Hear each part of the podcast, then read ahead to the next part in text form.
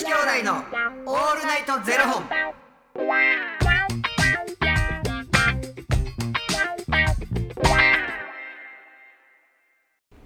朝の方はおはようございます、お昼の方はこんにちは、そして夜の方はこんばんは。元女子兄弟のオールナイトゼロ本800、間違えた嘘やろ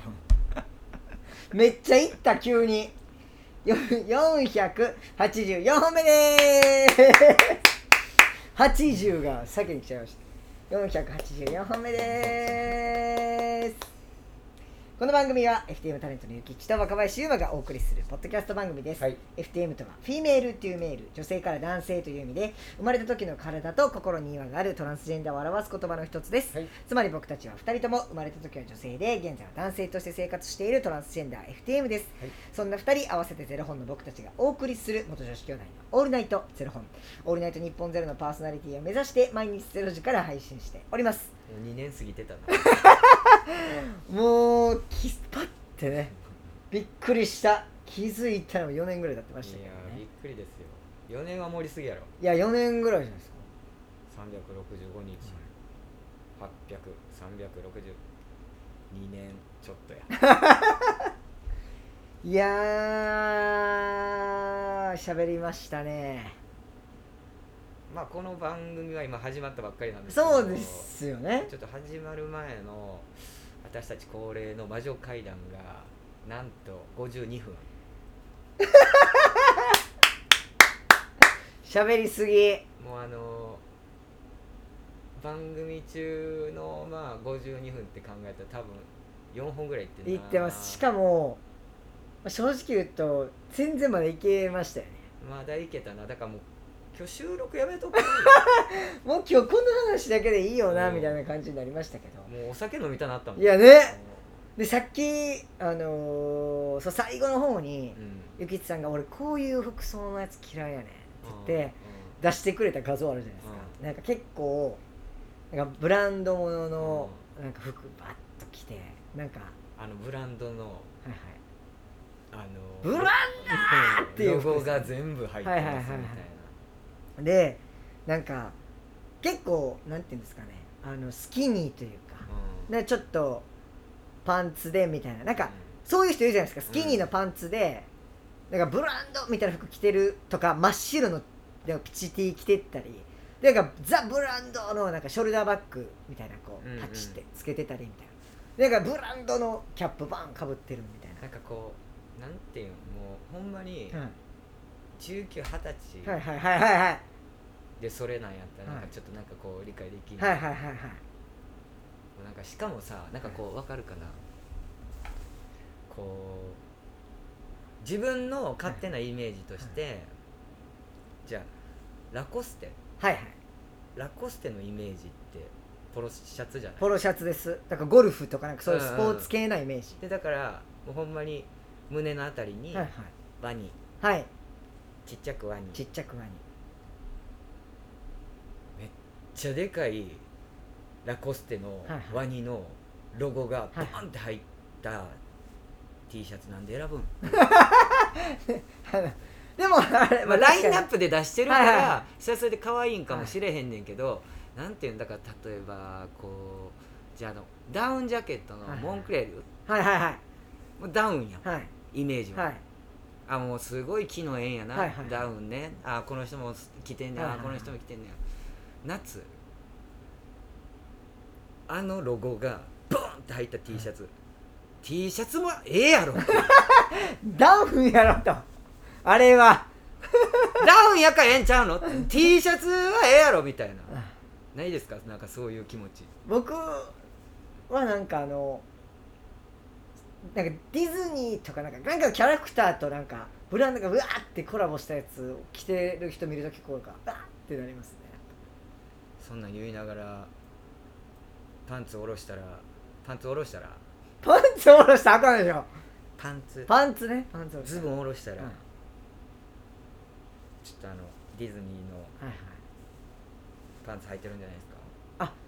でも私は履いてますよ。で僕一回それで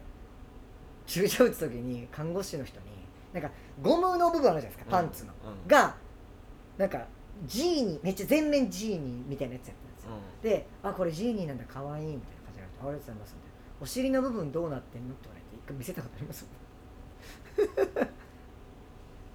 なんか卑猥やな違います、そんな話じゃなくて、その今時なんかそのザブランドみたいな服を着てる人たちのことなんていうか知ってます、うん、マジ今時のことを最近勉強してるんですよ。僕それギャル王やと思ってたんですよ、うん、もうギャル王じゃないんですって。今ってギャル王っていないんですって、あんまなかなか、まあ、まずだってギャルって言わへんもんな。そうなんですよ。で、僕それはギャル王やと思ったんですよ。でもギャル王じゃないらしいです、どうやら。それは今の若い子たちに言わしたら、21歳のギャルに聞いたんですけど、ギャル王って最近いないっすよって初めて、え、そうなんだ、じゃああの人たちは何なの一体って言って、あのスキニー履いて、うん、なんかちょっとピチッとした T シャツ着て、ブランドのカバンバーンとか、うん、ブランドのロゴ入ったなんかなんかね、ジャケットみたいなバー着てる人、うん、あれ何なの。いや、リラフィーっていうらしいです。噛むわヤリラフィーでしょって言われて、え、なんなんヤリラフィーってつって言ったら、そういう人たちのことをヤリラフィーって。どういう意味なの。なんかそういうなんか人たちがよく聴く音楽かなんかあるらしくて、うん、なんかで、そういう人たちの中ですっげー流行ったバズった音楽があったんですよ。なんかそれがなんかどっかの海外の英語とかそういうのじゃない、うん、なんかどっかの海外のやつの音楽がすごい流行って、めっちゃざっくりしてるんですけど、でその音楽のサビが、うん、なんかヤリラフィーって言ってる風に聞こえるっていうことからヤリラフィーっていう言い方になったらしいんですけど、ヤリラフィー服装とかで調べたら、もう僕らが思ってる人たちがバンって出てくる。全然ついてこない僕全然ついてこない。その21歳の子にでもそう言われて、え、まあいいやひじゃなくてそれもう世代ふうふうじゃないんですよ、マジで。そのだからそれ多分ユーマさんが言ってるんですよ、ギャル男じゃないですよ、ヤリラフィーでしょじゃない。え、ヤリラフィーって何。ちょっと待って、21人の子とどこで知り合うん21人の子はゴールドフィンガーでたまたまっていうか、ゴールドフィンガーで働いてる子で、うん、喋る機会があったんで、そのこと喋ってて、でいろいろ話してて、でなんかすごいギャルなんですよ。だからなんか僕もイエーイみたいな感じでギャルになってて、なんかでもそうやって考えるとさ、うん、若林と俺で7つ違いやん、ね、そうですね、7つやろ、はい、でその21歳の子と若林は正直と違うわけでしょ、はい、俺子供やもん21なんか確かにいてもおかしくないですもんね。17で産んでるから、確かにその可能性ありますもんね。なあ、そらそないなるわと思って、なんか自分らがこう思ってたっていうか、うん、もう自分らが子供の頃って30代ってガチおっさんやみたいな、めっちゃおじさんと思ってました、思ってたやんか、うん、でもこういざ自分がその年になると、まあわかんで、おじさんなのは、うん、わかんねんけど、その当時のおじさんより絶対若い。ああ、それはわかります。いやん、はい、そこは60代までの人が、はい、その20代の時の写真とかを出してきた時に、いやいやこれ40代でしょみたいなこの髪の毛何みたいなね、うん、おかしいでしょこれみたいな。確かに時代ってこう変わるもんなんやろうけど、やりらでも今時のだら僕らが子供の時に思ってた40代50代60代もう若いですよね、うん、今見たら若いね。え、なんか子供の時に思ってた60代とかと全然ちゃうねんけどみたいなありますもん、ね、もう1000人みたいな感じだったやん。そうそうそうそうそうそうなんかそれが違いますもんね。でも結局そんなん言って、でも僕もヤリラフィーっていう言葉も分かんないし、他のもうギャル語も全然ついていけなかったんで、全然もうおじさんでした中身は。だってもうギャル語を言ってもってるからギャル語、確かにギャル語を言ってもってますから。びっくりしたな。分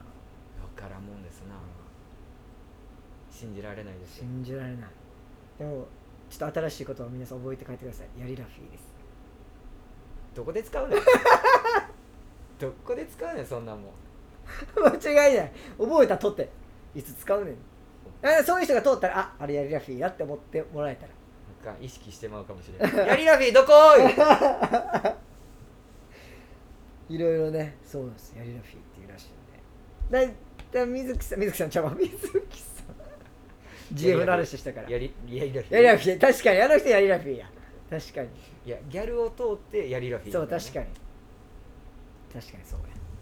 失礼すぎるヤリラフィーの話してね、水木さん出てくるの申し訳なすぎる、あれヤリラフィー噛んだ、言いにくいなヤリラフィー。もうこれ覚えるのに3日かかりましたから。それほんまに合ってんのか。いや、合っても何回検索したか僕それ気になっとるかなその当日なんてその子に何回も、さっきの何やったっけとか言って、あ、ヤリラフィーでしょみたいな、あ、そうそう、それそれヤリラフィーな、ヤリラフィーとか言って、またもう10分後ぐらいに、ごめん、あれ何やったさっきのヤリラフィーでしょみたいなやり取りしました。ちゃんとおじさん、何やったっけ、雪男みたいな、何やったっけ、イエティ、はい、イエティの子孫ですみたいなヤリラフィー、もうええわちょっと頭ごちゃごちゃになってる